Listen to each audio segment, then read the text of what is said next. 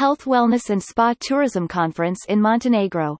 Participants from all over the Western Balkan region, as well as from many EU countries, spent two constructive and fruitful days working to find solutions for numerous health tourism challenges.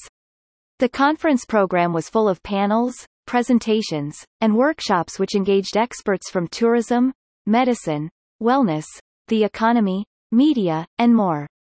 The opening as well as the closing speech at the conference was given by Alexandra Gardašević Slavuljica, Director General for Tourism for the Government of Montenegro.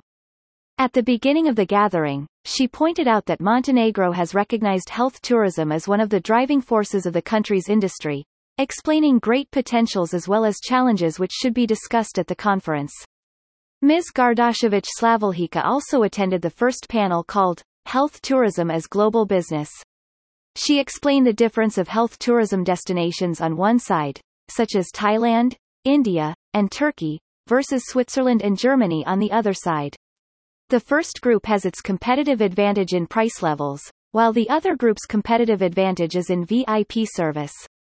However, both groups and each destination which wants to be recognized as a serious game maker in health tourism, have to have supportive investment environment, highest qualified medical staff and doctors, latest technology, accredited medical institutions, all-inclusive services, great promotion. If only one piece of puzzle is missing, a destination will not be recognized for its health tourism. The panel was of such great interest, that instead of the 40 minutes planned for the duration, the panel went on for two hours.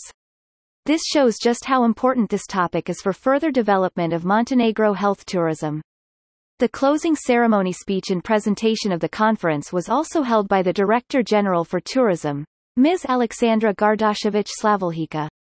The topic of this presentation was Gender Equality and Women Empowerment in Tourism and Entrepreneurship. Alexandra made the following important and well-received points. UN SDG 5 gender equality is our guiding idea. Let's end all forms of discrimination against women and girls everywhere. Let's protect them from all sources of violence, including trafficking, sexual exploitation, forced marriages, etc. Let's support them as leaders and decision makers in political, economic, and public life. The ministry's good practice has chosen only women to be cabinet members and director generals in economy and tourism. At the end of her presentation, Alexandra concluded that a society is as strong as the women within it, and to achieve a strong tourism economy, this requires empowered women. The audience was delighted with the robust presentation and called Alexandra the very epitome of her message, a strong tourism leader. More news about Montenegro.